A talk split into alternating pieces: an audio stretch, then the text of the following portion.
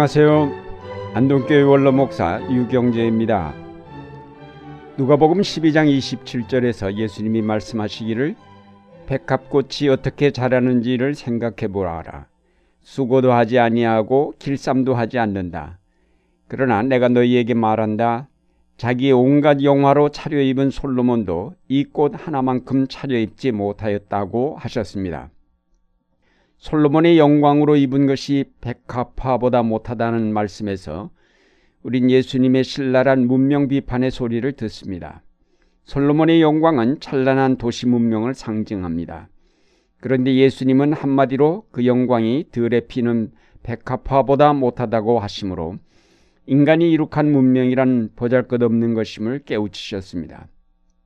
따라서 인간의 진정한 삶의 목표는 물질 문명의 발전에 있는 것이 아니라 하나님 나라와 그 의를 먼저 구하는 데 있음을 교훈하셨습니다.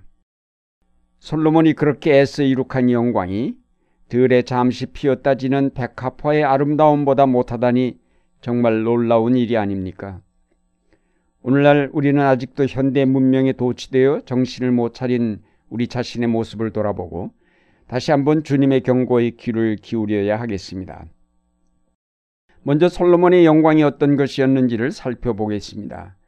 솔로몬은 아버지 다윗 왕이 피 흘려 확장해 놓은 영토를 지키면서 상업을 발전시켜 경제적인 부강을 이룩하였습니다. 솔로몬의 세입금의 중수가 금으로 666달란트나 되었고 금으로 큰 방패 200개를 그리고 작은 방패 300개를 만들어 궁에 두었다고 하였습니다.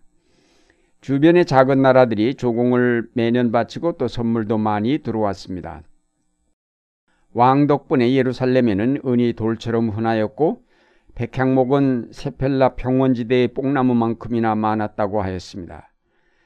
또한 솔로몬 자신의 사치도 대단하여 그의 보좌는 상아로 만들어 금으로 입혔고 그가 마시는 그릇은 다 금이요 은이 없었습니다. 솔로몬은 이스라엘 왕국을 경제 부국으로 만들었습니다. 솔로몬은 이런 부를 바탕으로 많은 토목 공사를 일으켰습니다. 7년 동안 화려한 성전을 지었고 그 후 13년 걸려 자기 궁궐을 지었으며 그 외에도 여러 위성 도시를 건축하여 요새화하였습니다. 솔로몬의 영광은 경제적 번영을 이룬 데만 있지 않았습니다. 문화적으로도 눈부신 업적을 이룩하였습니다. 그는 구전된 역사들을 기록으로 남겼고 음악과 시편 영창을 제2에 도입하였고 또 수많은 자문을 남겼습니다. 한마디로 솔로몬은 이스라엘을 경제적으로나 문화적으로 발전시킨 왕이었습니다. 이스라엘 역사에 있어서 전무후무한 황금의 시기였다고 하겠습니다. 그러나 이런 솔로몬의 영광은 많은 문제를 안고 있었습니다. 결국은 그 문제들로 말미암아 그가 그렇게 공들여 쌓아올린 왕국이 그의 사후에 남북으로 분열되었습니다. 첫째로 경제적인 발전은 그 사회 안에 계층 간의 갈등을 가져왔습니다. 한편에는 가난한 자들과 노예들이 있었고 또 한편에는 귀족들이 있었습니다. 시골서 농사나 지으면서 살던 사람들을 도시로 이주하게 하였고 외국의 영향력이 두드러지면서 이스라엘에서는 그때까지 몰랐던 도시 문명이 발전하게 되었습니다. 그 도시 문명은 순진하던 사람들을 타락시켰습니다. 서로 치, 나누면서 친근하게 살던 부적 사회는 파괴되고 서로를 알지 못하는 도시인이 되면서 함께 나누기보다는 가진 자는 더 가지려 하고 못 가진 자는 버림받을 수밖에 없게 되었습니다. 이스라엘이 누려온 공동체의 전통이 금이 가기 시작하여 마침내는 두 나라로 분열되고 말았습니다. 둘째로 솔로몬은 중앙 집권 체제를 강화하고자 이제까지 유지되어 오던 지파 체제를 무시하고 전국을 12개의 행정구역으로 재편성하고 거기에 각각 지방장관을 임명하였습니다.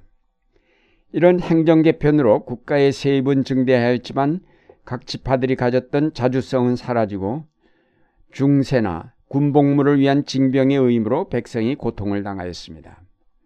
셋째로 솔로몬의 이런 화려한 영광 때문에 너무나 많은 재정이 지출되었습니다.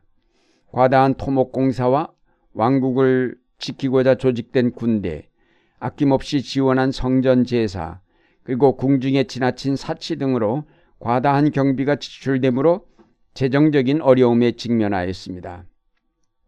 성전과 궁궐을 20년 만에 완성하고 난 후 솔로몬은 두로 왕에게 갈릴리 땅 성읍 20개를 주었고 그 대가로 금 120달란트를 받았습니다. 결국 나라 땅을 팔아먹은 것입니다.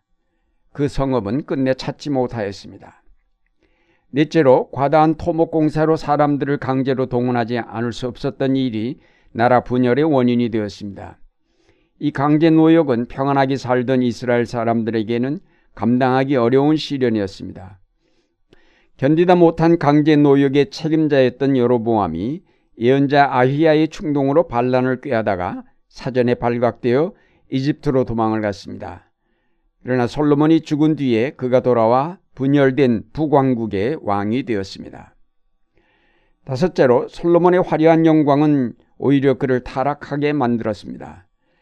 그가 이웃 나라와의 외교 관계를 맺고자 후궁으로 데려온 여러 나라의 여자들이 그의 마음을 흐리게 하여 그들이 가지고 들어온 여러 우상들을 받아들였습니다.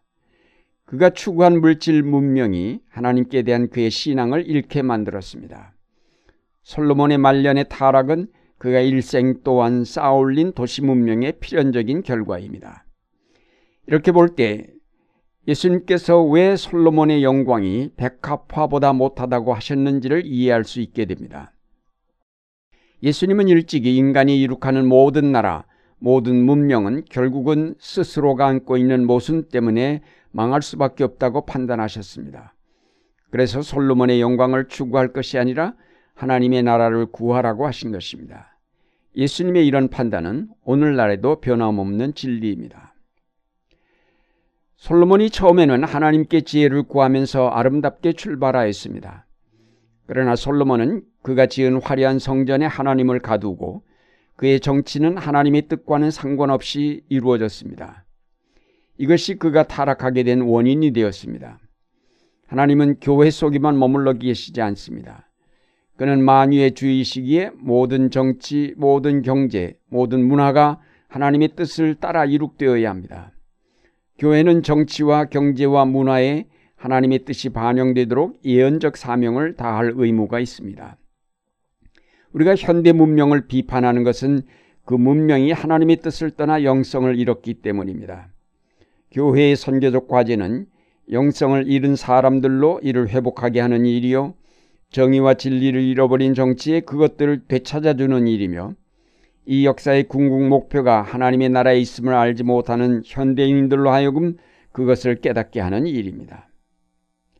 이제 이런 사명을 위해서 우리는 겉보기에 화려한 물질 문명이 현혹되어 있을 것이 아니라 들에 피는 백합화를 보면서 하나님의 섭리를 깨달을 수 있는 영성을 되찾아야 하겠습니다.